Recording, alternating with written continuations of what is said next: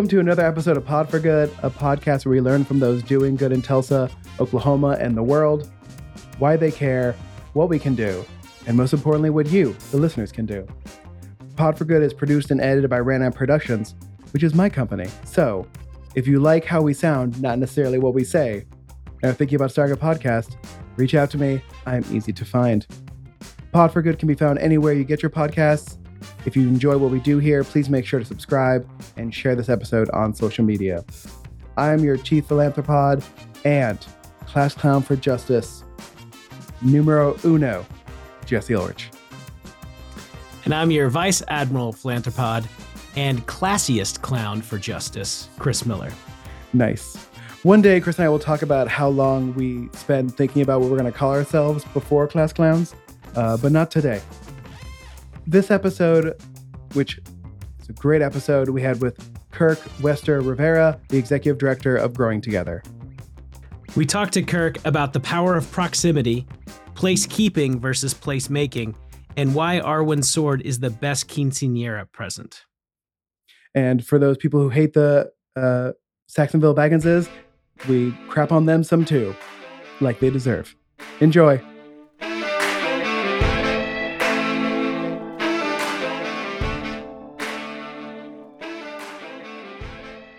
We are very excited to have Kirk from Growing Together on the podcast today. Kirk, how you doing? I'm doing wonderful, man. Good to finally be on. I know uh been looking forward to this for a while. You know, as of this recording, you are one day out of a very large, big announcement that Growing Together had. So, can you tell us about what happened? I guess was it two days ago or yesterday? Yesterday, yeah, yesterday in the the searing swamp heat. Um, no, it was it was amazing. We've been working for the last year on really um, a unique strategy that is really absent from, I would argue, the strategy across the city when it comes to housing, which is really ensuring and preserving in perpetuity affordability. Um, so we launched the first, the second only in the country mixed income neighborhood trust, and it's a rental portfolio um, of rehabbing current stock because we've got a ton of great homes here and making sure that um, half of those are are at affordable rates, the other half market, and we basically use the profits from the market to offset the costs for the affordable. So pretty simple in execution, but the other important part is is it's um, collaboratively governed by members who actually live in the homes that are in the trust. So we've got a fairly sophisticated governance structure that um, allows us to ensure fiscal responsibility, but at the same time allows the community to actually have a say and make sure that the the intended mission is fulfilled.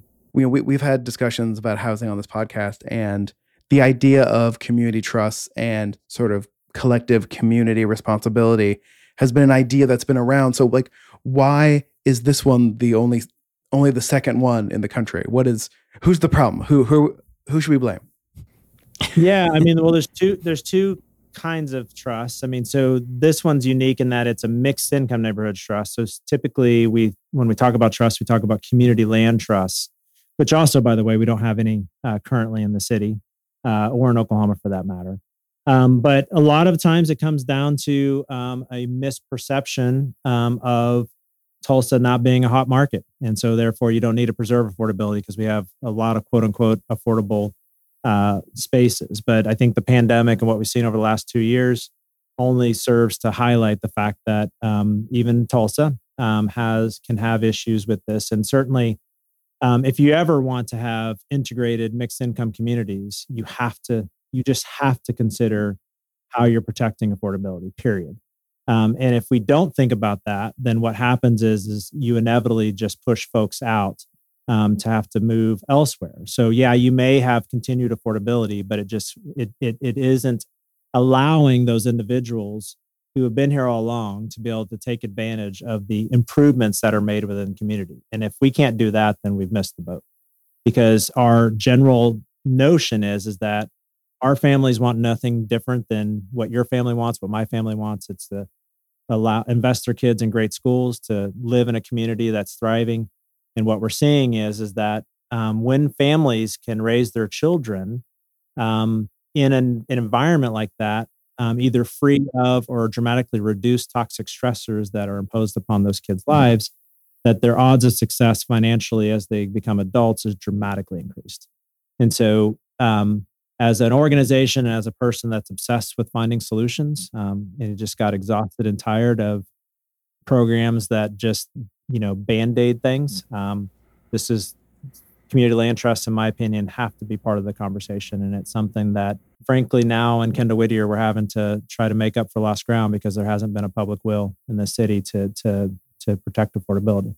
It seems like in general, not just in, in Tulsa, but in, in most markets, mixed income housing is difficult to accomplish. You know, it's the sort of NIMBY philosophy that people unfortunately have where they like it in the abstract, but then they don't want you to do it in their neighborhood. So, how, how do you convince people that there is value in this, that it makes the community better, or, you know, how the philosophy does that? Yeah, I would say that we've been in a unique situation in Kendall Whittier. My, um, for reference, my wife and I have intentionally lived here for almost three decades at this point, um, since the late '90s, and um, we've largely been in a neighborhood that has welcomed um, uh, improvement and has been a key part of defining that improvement.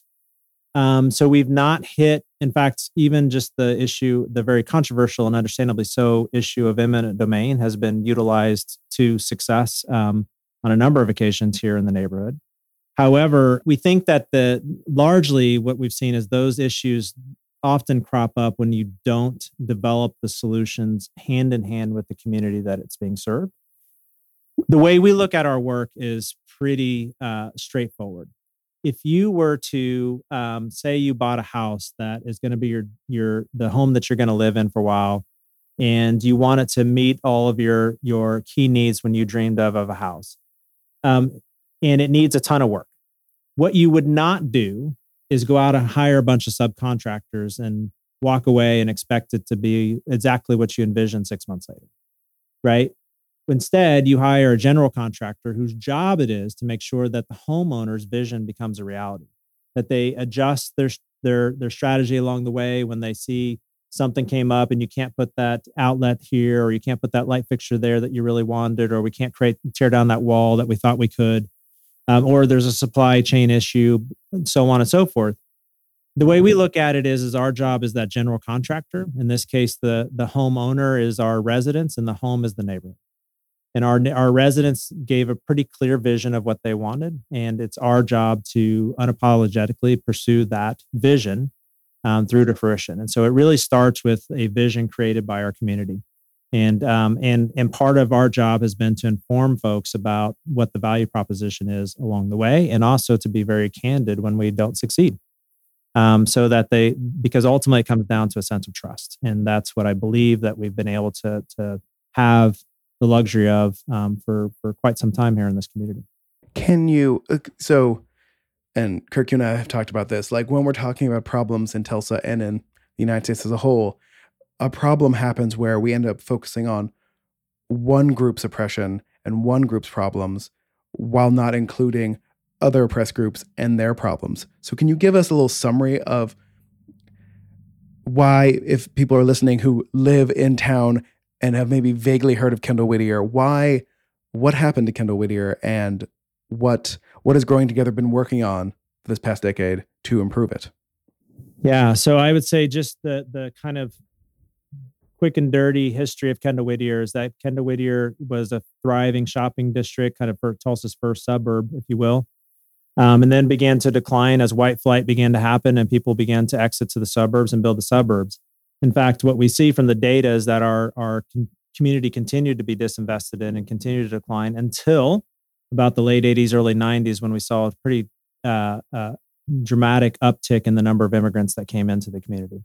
And it was that that that large uptick of immigrants that they begin to to invest in their community, invest in their homes, to to to you know, despite the lack of investment from outside sources, really stabilize the decline. Um, and it wasn't until the 90s that a group of community residents got together and said, you know, this isn't all there is. And we want to, so they got together, created Tulsa's first small area plan um, in 1994.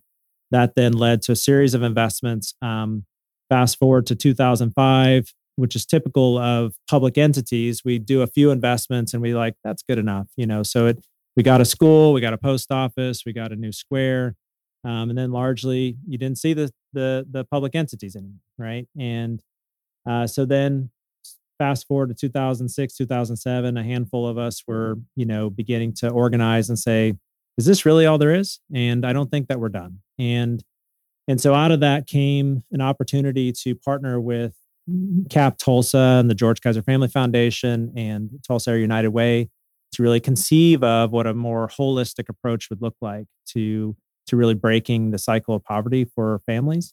And it was really approaching this from a very comprehensive perspective that included not only mixed income housing, but high quality neighborhood serving education and inclusive economic growth. And so all of those put together, because um, they all affect each other, by the way, right? And that's also part of the other challenges. Too often, when we think about neighborhoods, we think about things from a single perspective. Like we're going to invest in economic development. Well, great.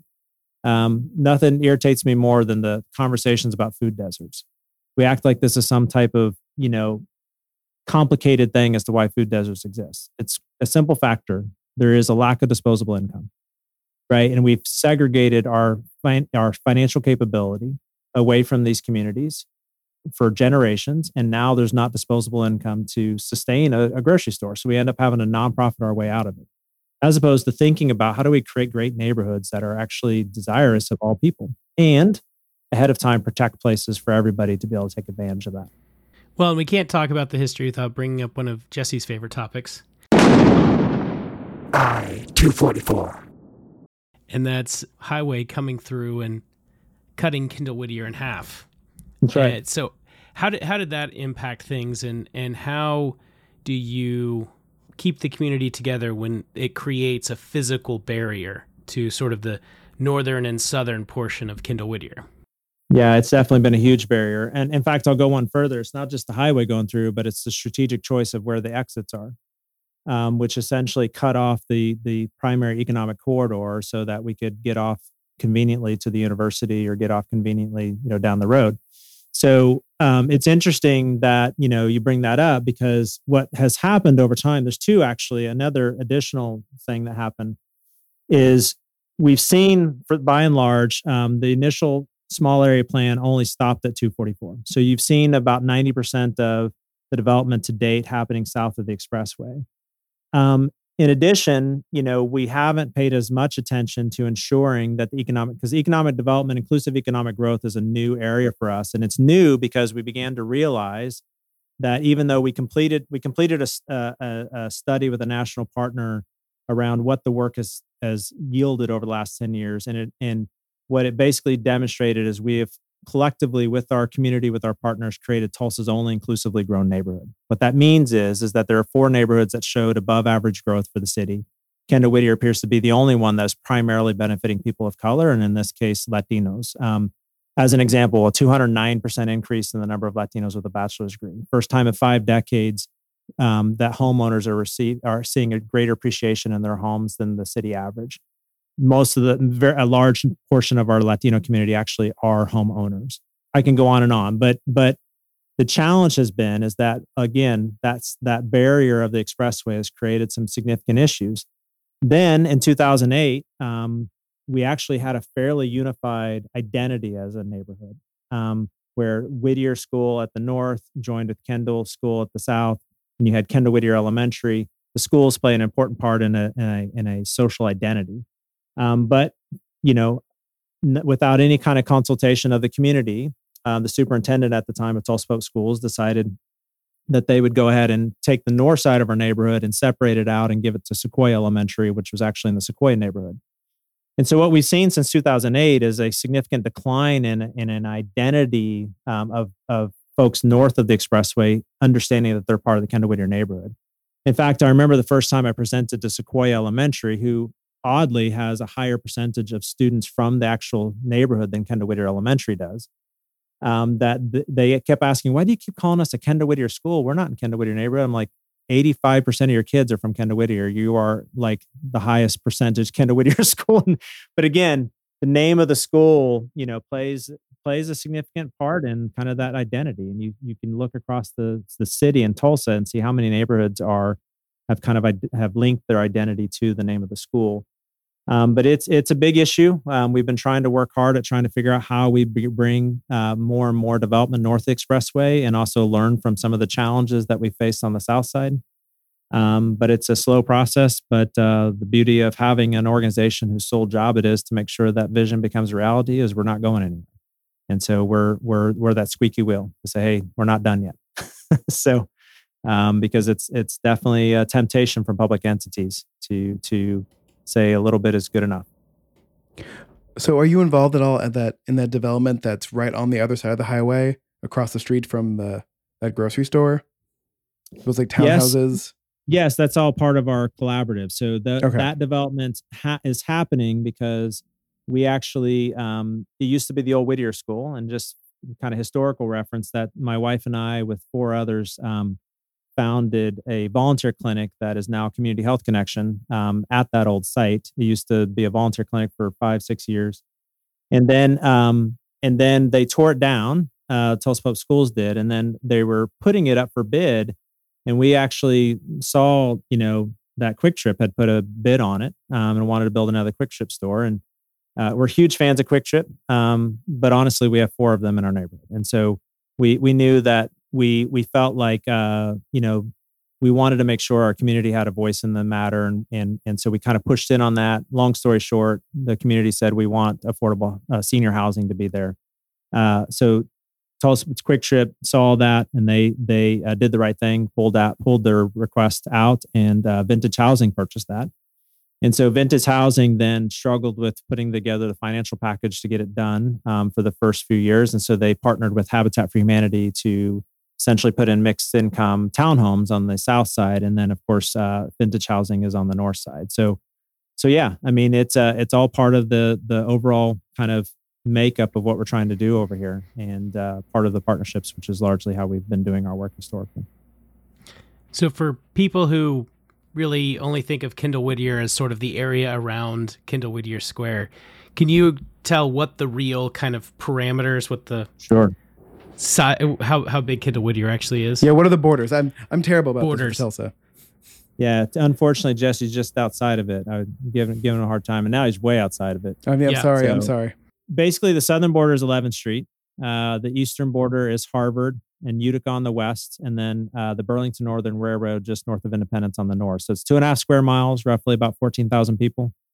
Um, so it's pretty large. Um, it, it, encompasses it encompasses uh, six um, census tracts, two zip codes, uh, two uh, state representative districts, two city councilors, I know now three city councilors as of the latest redistricting, um, and one school board member. So it's a it's a lot. Yeah, we we we our neighborhood is split every which way but loose when it comes to politics. yeah.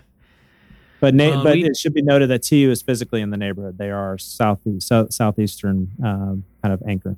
Yeah, that's what I always wondered because, you know, I'm someone who, having grown up in the area and as soon as I could have have lived in sort of the midtown downtown area and always thought of Kendall Whittier as a rather small pocket until I started going to some of the different events like um what, what were some like Kendall uh what were some of the ones we went to Jesse? It was like the taste of Kendall Whittier or yeah, something yeah. like that yeah those like um yeah yeah a lot of the main street programs uh main street yeah. uh, events yeah yeah and they just had and, amp, amp at the square this uh, this weekend. Yeah, and so seeing see, helping that helped me understand you know the scope of it because when it was like oh you know one of the sites you go to was Flo's Diner and I was like I had no idea this was part of Kendall Whittier you know and stuff like that and yep. you know the fact that you all have what is sort of affectionately called the brewery district is a, a good chunk of that is also part of Kendall Whittier. So yeah, we have tons of breweries. Yeah, yeah. So some very interesting um, developments. I mean, you could almost do a brewery trail just with Kendall Whittier. Yeah, I mean, it's you're you're highlighting all of the wonderful things that make up our neighborhood. What what I would argue though is that again, this is you're also highlighting the fact that we haven't paid enough attention to making sure that that growth is inclusive. And um, for example, in the current square, we have four Latino-owned businesses left. Um, only one of those four owns their own property.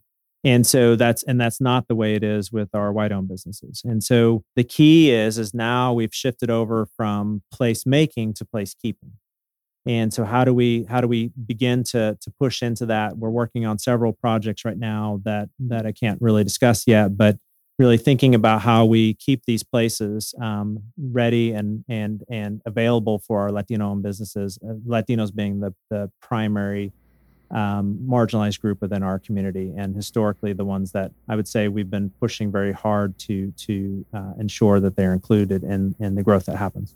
So along those lines, how well might as well get into some what we'll call what we affectionately call pod for sad topics. Yeah, let's do it. So how do you make a population that is so critical to Tulsa? And I mean, we've talked about before, you know, how how much they bring to small businesses, stuff like that. Their rate of ownership is is stronger than the overall community, but the community around them, especially Oklahoma in general, is not super supportive um, to immigrant populations. So how how do you create an inclusive and supportive environment when there's a lot of external forces kind of working against you? Yeah, I mean, I think for us, it's it's understanding and allowing them to tell us what's important, um, and it's and it's also identifying the fact that they have to see themselves in the growth that's happening. And so, for example, one of the early wins that actually got me into this space is whenever my wife and I were doing some organizing prior to the conception of, of growing together. Um, the the George Kaiser Family Foundation was working with some community leaders, myself included, around like re uh, redesigning Kendall Whittier Park. And a lot of folks came to the table, mostly white older individuals, said, "You know what we need is better baseball diamonds." Right? We had baseball diamonds there. I'd never seen anybody use them other than to catch soccer balls. And uh, so I pressed and said, I, I actually don't think anybody really plays baseball in our neighborhood. That's not really the sport of choice. And they just looked at me like I was insane. So, you know, we went went about bringing that voice to the table. And um, I just so happened to be, I'd, I'd taken a trip to Amsterdam um, a few months before and saw this mixed use court and presented it and it just you know everybody was super jazzed about it and then of course you know the designers took that and made it what it is and that that mixed use court or multi-use court i would say is the premier feature at that park to where if you go over there i would put money right now that there's no less than 40 kids out there playing soccer. And that is every night of the summer. And as a result it starts to uh, create families who are now walking around the park uh, another family that's selling you know some concessions there right next to it and it's uh, it's night and day whereas before when i'd go over there you'd be lucky to see a single individual out there because there's no amenities and certainly no amenities that were that were uh, uh, conducive to the population. So the short of it is is we've got to make sure that our community that we want to serve is not only at the decision making table but they are key informants all along the way. And one of the ways that we try to address that is to make sure that we put a high priority on individuals who actually live and grew up in this neighborhood, both on our staff and on our board, and you know that they that they we lean into the expertise that they bring to the table. Can you talk about that a little bit more? Why that matters? That your staff and board is is made up of people who physically live in the area that you support. Yeah, I would say one of our core values is is that is, is to, that we believe in the power of proximity. Um, and I would argue, I mean, it's clear it's a bias I bring to the table as somebody who um, feels strongly about the way in which we do justice. And I, just kind of a side note, I would say that bias comes from a, a strong belief that for those of us who believe in the work of justice, I believe strongly we should put where we live on the table for that conversation. Because I believe that there's no greater decision that we can make that could amplify our impact um, because it forces us to to uh, invest our dollars in places. It forces us to consider investing our kids in the local schools. It forces a whole host of things that um, our society and the American dream, quote unquote, tells us to segregate from. And so, so pushing in, I think, is, hugely important. But um, what I always want to think about is that um, we look at how we bring on lived expertise, lived experience as a very clear set of expertise that I cannot train you on. So, you know, growing up in my neighborhood and having a set of networks and connections and understanding the history of my neighborhood, I can talk to you about as we're trying to do today, but I can't I can't really teach you how to really deeply care about the outcomes.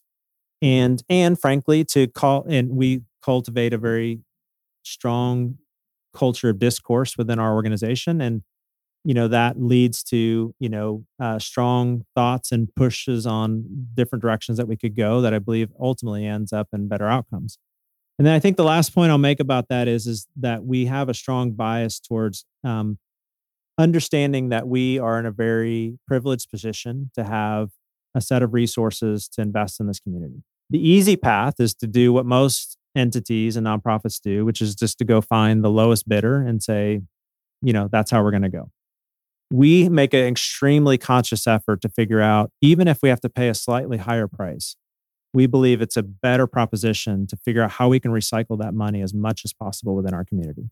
And so, for example, even with the Mixed Income Neighborhood Trust, we've been very intentional about hiring people from our neighborhood uh, or businesses that are owned by people of color um, so that we can have the greatest impact every step of the way because it's those it's those little little things that lead to the big things for our listeners uh, Kirk and Chris and I are all huge Lord of the Rings fans, and so I I want to play a little sort of like metaphor game here. So if Kendall Whittier is the Shire, who is Saruman in this scenario? Apathy. Oh, nice. It's apathy. Um, I'll, I'll, give you a quick example or an, uh, uh, anecdote.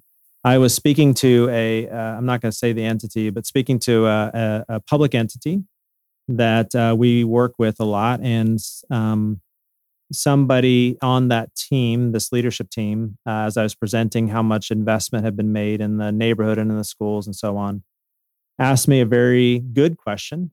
Um, but the question was, is um, how do you know when you're done? Because you've invested a lot of money and, you know, we've got other neighborhoods that are on fire. And so rhetorically, because I knew I wasn't, the goal wasn't to offend, but it's just to highlight, I knew that this uh, uh, woman um, had a young child who was in elementary school who uh, was in, you know, had her kid in a South Side school. And I just asked her, you know, if I were to tell you tomorrow that you had to put your kid in Kendall Whittier Elementary, would you do it? And if the answer is anything but yes, then I would say we're far from done because if it isn't good enough for your kid, it is not good enough for any kid in our neighborhood. And the same goes for where you would invest your family. If you would not invest your family in this neighborhood, then I would argue, are we done? Because our families want nothing different than what you want for your own family. And so the question is, is that if we're really interested in solving the problem, apathy is the number one challenge. Um, we face it every day as people are saying, you know, I think Kendall Whittier is already, you know, improved, so to speak, right? But now we're facing we have to because we we haven't been able to successfully uh, get the public entities and and philanthropic entities in the way that we'd like to really advance protections for affordability. So you know we're having to play catch up in many ways in some areas. But all that being said, I would say that is the that is our our Sauron, so to speak. It is it is an all seeing eye, and they look for any chink in the armor of apathy to, to quickly lose momentum. And that's why I would argue that any neighborhood that seeks to do this work in the future, the having a quote unquote community quarterback is the secret sauce. Because when those entities go away, which they will lose interest, and typically it's around three to five years, um, or a different administration comes along, somebody's got to be waving the flag saying we ain't done yet. Our neighborhood demanded this, and and and and guess what? You know, what's interesting too is living in this neighborhood you know, when the hard times have come, because they have come, the painful, challenging times have come. Uh, you know, when you feel like throwing in the towel, I just think I have to think twice because I have to go home and I don't get the luxury of just going home and saying, ah, well, it's too bad for that community. I have to go home and look at my neighbors in the face and say, sorry, it got hard and I quit. And it just isn't going to happen. And I think that that's the same thing for that, that same commitment is, is infiltrated throughout our team and throughout our staff. And so that's what drives us to keep going. So would um, slumlords maybe be the orcs? Because mm. I know that that's that's a problem mm. throughout Oklahoma. I mean, in Tulsa. Yeah, I mean, I think people that that are you know, and I think it's just a general symptom of capitalism. I don't know if it's just slumlords in general, because I would argue that you know, similarly, when you have massive investments without an understanding of or a naive assumption that somehow those massive investments aren't going to have a negative impact on inclusion, um, I would argue in some ways have a more potent, challenging effect. Yeah, it's it's it just depends on how it goes down. At least at least with the slumlords, sometimes you can put pressure on them in different ways. Unfortunately, folks that are making pretty massive investments sometimes it's difficult to to influence them in the same way.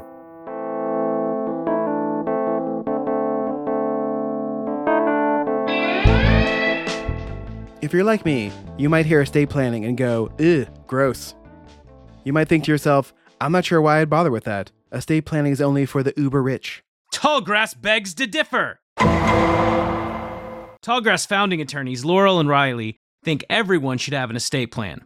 They know estate planning seems untouchable to a lot of folks, like something you have to do inside a stuffy law firm of Stuffy McLawyer Pants Esquire. But I promise you, Tallgrass is nothing like that. For one, they work out of their home so their clients can feel at home. They obsess, because they're nerds, over making clients feel like they belong and are supposed to be there. Also, their kids might make an appearance. They will take time to answer all of your questions, even the uncomfortable ones.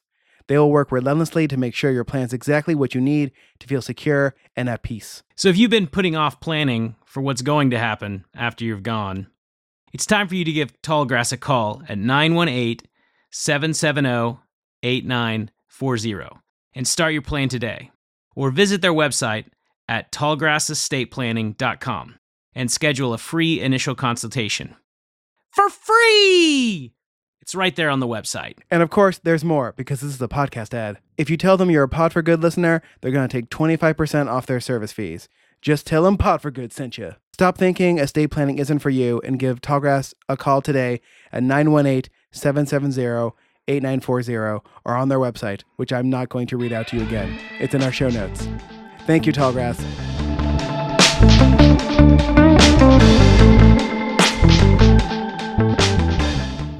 But Chris, I was gonna say the slumlords, slumlords are like the Sackville-Bagginses of the of the story.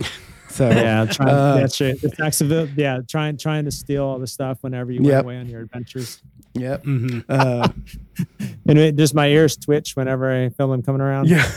Mm-hmm. Listen, I wish I had that sense for some of my family. Um, just kidding. I love all my family. Not that any of them listen. Um, You know, you know, all the non-Lord of the Rings nerds just tuned out.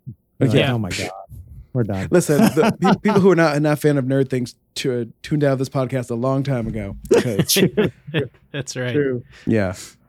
I mean, so I'm trying to come up with a way to phrase this question, which is what do you do in a situation which is happening across America where there are multiple problems, right? With multiple histories and multiple attention spans attached to them. And like, for example, with Tulsa, just, you know, a year past the centennial of the Tulsa race massacre, how like as a former nonprofit person, I used to work for like one of the jobs I was working for like an arts and culture nonprofit, and it was very difficult to raise money, especially when the economy was bad, because like the focus would then be on like you know uh, clothes and food and all all all the essentials you need before you think about art and culture and whatnot.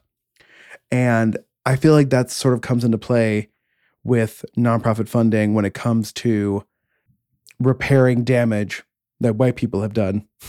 And a lot of tension, deservedly, was on Greenwood and North Tulsa over the last year. You know, we have many years that we owe North Tulsa, but like, you don't want to compete with them, but you also want to remind everyone that this is also a problem. Like, how how do you deal with that? I guess. Yeah, I mean, I don't think it's an either or. First of all, I think that you know we have an abundance of resource in this city. Um, just to be perfectly candid, um, and I think that we have, for example, if we set a vision as a city that we are, we don't want any child in the city to live in conditions of concentrated poverty. We could do it, and we could do it in the next twenty to twenty-five years. To be perfectly clear, especially, but the problem is, is that instead what we do is, is we think about like how do we merely address the consequences of that concentrated poverty so we focus our attention on programs and services as opposed and and it happens over and over that's like the default right? As opposed to like how do we eliminate the conditions that cause the need for those programs and services to begin with?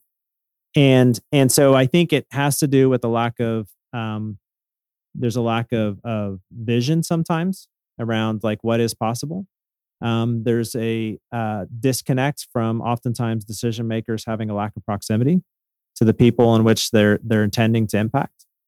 Um, and and I think too that there's there's uh, yeah, I think that there's there there can be a unified vision that I know, for example, for us, I, I don't see us competing with North Tulsa. In fact, you know, some of the things that we've been thoughtful about is as we build this mixed income neighborhood trust, we've got uh, uh, a couple of members on our board who are doing work in North Tulsa, and my goal was is we want to reserve a place for you so you can learn what we're doing and make see if it makes sense for your community, and if it does, then you know we're an open book, you know, and and we've offered that to numerous other communities across the city to say, how can we serve you in a way that that allows you to learn from our mistakes, but also uh, thinking about intentionally how do we expand this vision to replicate this work in multiple neighborhoods across the city. And so we're already looking at a couple additional neighborhoods, for example, as to where we might expand to. So I was going to ask along those lines. I mean, is there something unique about Kendall Whittier that that makes this successful? Yes. Or do you think that this can be replicated with other neighborhoods? Well, so we're part of a national network called Purpose Built Communities. There's 28 of us across the country, and and this is being replicated in a whole set of diverse neighborhoods across you know across uh, the United States. That being said, um, what I think is particularly um, from our bias, which is not necessarily Purpose Built Communities bias, is that um, we think it's most uh, advantageous to identify neighborhoods that you could envision private investment happening in the near future with a little bit of um, push. So the question is, is how do you go in initially, um, uh, secure enough uh, property to protect it in perpetuity uh, prior to you know uh, that private investment happening? Um, but to for us, we don't ever see ourselves kind of picking the most like the the neighborhood on the furthest outskirts of town. Um, it's not to discredit that work. It's just that's not for us. We don't believe that that that we, we the way we often say is how do you leverage the power of capitalism with the morality of socialism, right? Meaning that how do we take the private market and understand what we'll never figure this out, or we'll never be, have enough resources just purely in the philanthropic space to get this done. So we need private investment to happen. Uh, so how do we not poo-poo that? But at the same time, how do we make sure it's for everybody? How do we make sure that that improvement is for everybody? And more specifically, if we have a bias, that it's primarily for the people that have been there all along. And so, in fact, there's a whole, you know, set of people on our team that that's their job is to make sure that our community is the primary beneficiaries of the work. And that's their job. They're tasked to call me out on the carpet if if we're doing something that isn't aligned with that they're tasked to speak out and we try to create a culture where that that speaking out is is welcome and encouraged so i feel like i have to ask uh, this question because we kind of referenced it without referencing the word but so how do you protect the community from gentrification right it's sort of yep. a, a buzzword but really how do you protect the people who live there and have grown the community from getting run out by people who are attracted now to Kendall Whittier and want to come and move in. Yeah, no, it's definitely um, the way I'd like to describe it, if I can, is inclusive versus exclusive growth. Gentrification to me is exclusive growth. And the problem with gentrification, the word, is we've actually been labeled on several websites merely because we're um, progressing or we're growing at a faster rate than the city of Tulsa as being quote unquote gentrified. And I my experience is not yielding that out. In fact, I can name very few individuals that we've lived alongside for the last 20 years that have actually been moved out or even pushed out. And moreover, about 90% of all the development right now, we're seeing 550 units roughly that, that have been created in this neighborhood over the last 10 years. You got another two to 300 coming up in the next few years. Um, so far, almost none of those uh, units have been developed on pre existing uh, homes. Like there's no displacement that happened. These are empty lots. Um, there are some exceptions for sure, but even those exceptions waited till those individuals moved or decided to go somewhere else, um, and that took some time. So, so I would say that in terms of gentrification, first of all, in terms of that being clear about what we're talking about.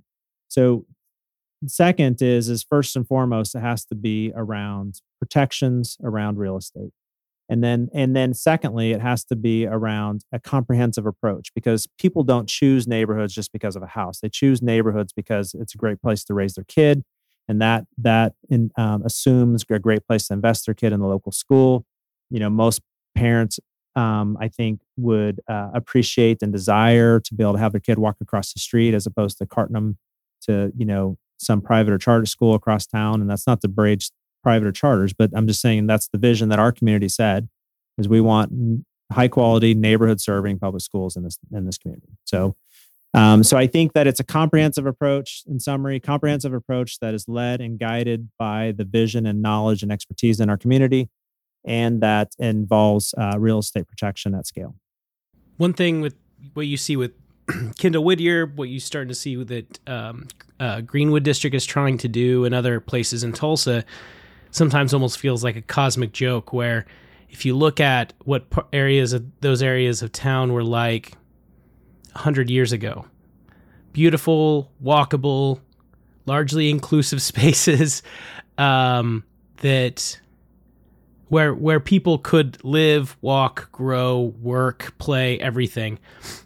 Then for various reasons those are places where were destroyed and now we have groups trying to recapture that sort of magic that that existed.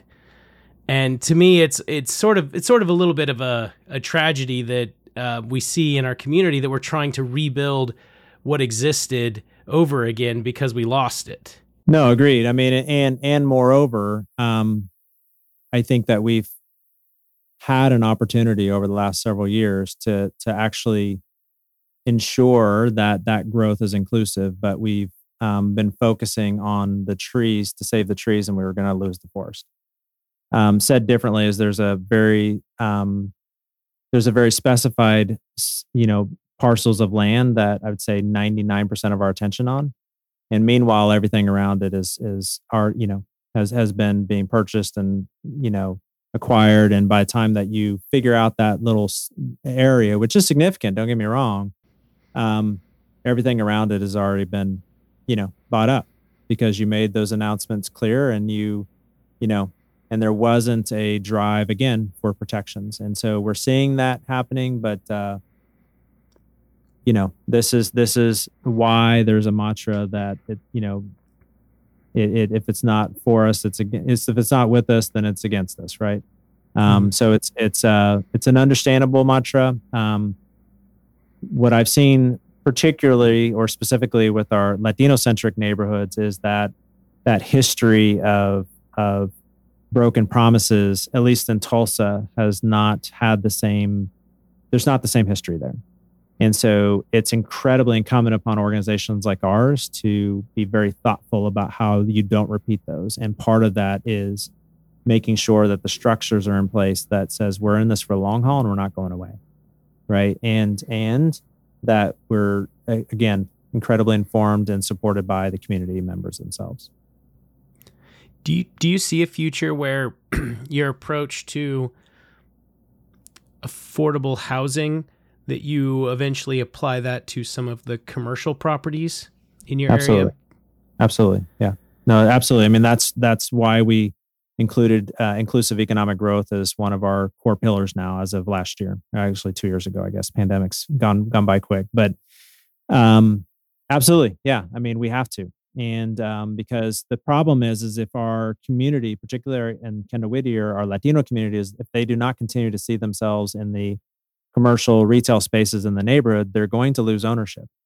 And it it um, it risks unraveling all the great work that's been done so far right? Because if for example you know they have to go to 11th and garnett to go to Pancho Anaya to, to the local panaderia like why would they stay here right? If that's a place that's important to them. Or if they if they have to go you know across town to get to the the nearest supermercados morelos or las americas why would they why would they live here and so it's something actually that uh, is a huge powerful lesson that i was i was actually um, the light bulb came on when conversations with greg robinson about this and that was his comment you know is, is is what are we doing to make sure that that the community sees themselves in the retail spaces? And and that really jarred my thinking to to that led to that inclusion of one of our core pillars because historically and, and in the purpose built communities it's not one of the pillars but now it is mean i mean you're right it seems like that's a critical component to it because keeping housing affordable placemaking all of that is important And I would say placekeeping is an important, actually, that placekeeping. Thanks to uh, thanks to Cynthia Hasso uh, gave me that term just recently, and it's been really resonating with me because it's not about placemaking. The the the place had already been made. Um, our community did a phenomenal job in the late '80s, early '90s to making a solid place. You know, largely led by St. Francis Catholic Church, um, of making a solid place for immigrants to feel welcome. Um, then I would say Kendall Whittier Elementary came and, and built upon that his, historical legacy. And uh, so now the question is, is can we continue to keep that sense of place? Right? Because when you look at placemaking in a place like Kendall Whittier, that's largely a, a, a white person's perspective. Like, how are we making a place that's artsy and you know trendy, so that you know my family feels cool that we can go over to this little you know garden over here and do this, that, and the other, and it's all cool. That's not the dis, dis, that, I'm not trying to discount those efforts. In fact, that's part of the what I think is the beauty of Kendall Whittier is that we are this inclusive neighborhood that um, in fact when you look at a lot of the data we're one of the most inclusive neighborhoods in the city and um, or desegregated i should say neighborhoods in the city um, but if we don't pay enough attention to the most vulnerable um, we're going to lose it we're going to lose it and uh, you know uh, that's part of that's part of what we just decided that we've got to step up and, and do more of and, and it was really really highlighted in the pandemic when we saw over and over and over again. And it just, you know, um, just how many times our community members, our Latino business owners were either totally left out of any type of aid or explicitly excluded. And, you know, we just said enough is enough and we're tired of it. Um, and by the way, that goes for representation by Latinos in the city as well, um, which is disgusting. Um, you know, I just think about, you know, four years ago when my wife decided to take a stab at running for Tulsa School Board. And the reason she did that is because she knew that it was going to take somebody with a, an American last name like Wester, who didn't speak with an accent, um, to, to break the glass ceiling for an organization that had never had a Latino representative in, in the entire history of their organization. Which, by the way, I know that the stat is, is sometimes told that Latinos make up 38% of the student body. Um, the way what we should be saying is actually they make up the majority of the student body. They are the largest group of students, student population in Tulsa public schools. And it is like me going out to Broken Arrow and saying, Congratulations, you got your first white school board member. I mean, that's how insane that is, right? And to this date, there are only two elected officials well, technically three, but I'm not counting the third. But there's two elected officials um, that are from the Latino community that have connections with Latino community. They're both on school boards, and they're both being berated, uh, uh, pushed against, you know, uh, called out, harassed. Um, and this city's got a long way to go when it comes to that. And that's, and, you know, and I, I, you know, it's something that um, I'm determined to do something about that kind of matches with the stat I saw recently. I think it was the most recent census. Um, I think it's under 18 in Tulsa. Um, whites are no longer the majority. If you look at all the the whole population of under 18, whites are no longer the majority. Which, you know, assuming that that we can keep people here in Tulsa, means that that we're not too far from a day where you know we're a population that is no longer a majority white population and we have to come to terms with that and and represent our community in our government and other other positions more effectively i mean you look at our authorities boards and commissions alone and i, I can't tell you how many like decision making tables i've been to that have tremendous impact on what dollars are being spent. And I look around the room, there's not a single Latino in the space, not a single one. And it, it's just unacceptable. Um, when you think about like where the city is heading and who is contributing to this economy. Um, and moreover, um, to your point, Chris, is that um, when you look at our student body population, uh, in terms of birth rates alone, our birth rate, whites and blacks in the city are not even replacing their parents in terms of the number of birth rates. And that's not the case for Latinos. So when you want to look to the future of what's happening, um, we've got to understand that that there's a strong Latino future for this this this community, and the the challenge is, is that we have invested little to nothing in that development of leaders to stand up. And so it's one of the things that we two years ago we launched our community leadership institute with with um, some generous uh, support from the United Way Innovation Grant, and now supported by the Schusterman Family uh, Family Philanthropies. But it's it's hopefully going to be the next step in trying to really prepare our in our our immigrant community um, to to really take on those positions of, of leadership. I would argue that you know what Jania's role on the school board did is it prepared the way for Tulsa to have its first first generation immigrant and Judith Barba to take on the role um, in the school board seat. So because because obviously Judith's experience experiences, lived experiences far outweigh the connections to the community than Jania's experiences did. And yet, you know, you see what's happening to her on the school board. And so it's um there's it's twofold. You got to prepare folks and then our Latino community and they're growing in numbers doing this, but one of the the kind of encouragements I keep giving to our Latino community is that when when folks step up, you've got to have their back you know the the the the garbage that was piled on Jania during her time and tenure at the school board was just unacceptable. And what was even more unacceptable is is is the silence that often came uh, when that happened. And uh, we're not seeing that anymore. People are getting tired of it, and so I'm excited to see it. So normally we end our interviews asking how people can support you, and we're going to do that. But before we get there, I want to ask you one question, and it'll be interesting for three of us to answer this. What are your thoughts uh, so far, even though all we've seen are teasers and trailers of the Amazon uh, Lord of the Rings, The Rings of Power TV show. You know, I mean, it looks pretty amazing. And the commitment that Jeff Bezos is doing, you know, with all the relevant criticisms to, to him personally, he seems to be a big fan. And man, he's going all out. So it's either going to be a colossal screw up or amazing. And so I'm hoping for the latter.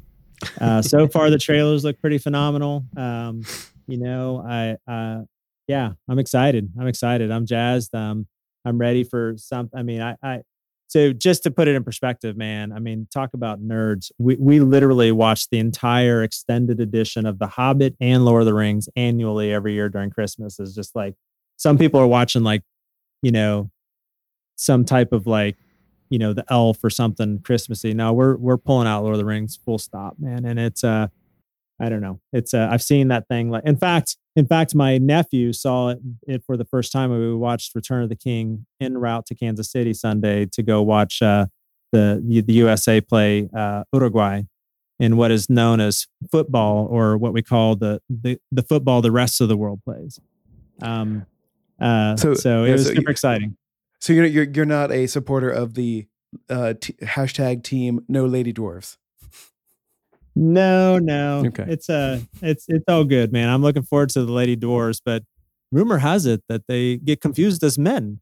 Yeah. it's the beards. well, listen, I you know, it's gonna be interesting because again, what's like not to get too deep into it, but like Amazon literally only has the rights to use information that's in the Lord of the Rings books, not in the Silmarillion. So like they're having to make up a lot of things. And you know what? That's okay. Like, it just is. tell me well, a good I mean, story. honestly, Peter Jackson made up quite a bit too. So yeah, especially in The Hobbit. Um, yeah. I mean, my my daughter absolutely loves the story of Arwen, and that just frankly was was fabricated. So hashtag yeah, Tolkien was team hashtag no ladies talking. So that's uh, true.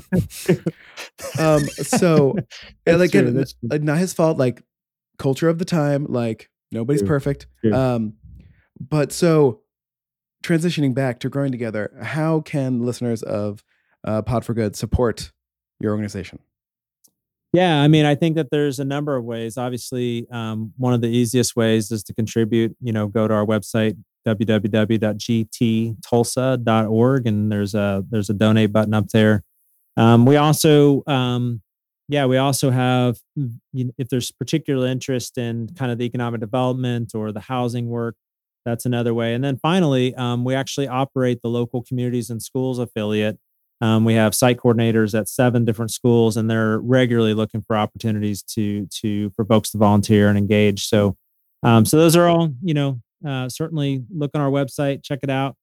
Um, let us know, and and we're always down for we're always down for uh, having other champions around this work um, to to advance you know justice based solutions. Well, I know that when we talked about this off air, you you want to be part of Pot for Good's outro for a very sp- special reason. So we're going to go into it right now. So, uh, Kirk, thank you for joining us today. Please make sure to follow Growing Together both on their website, on Facebook, wherever they are. Go to Kendall Whittier, buy some things in stores, and you know what? If you want to, you can move there. There are homes, very nice homes. That's right. And I'll put in a plug, especially for Pancho Anaya Bakery. If you have yes, not gone so there, good.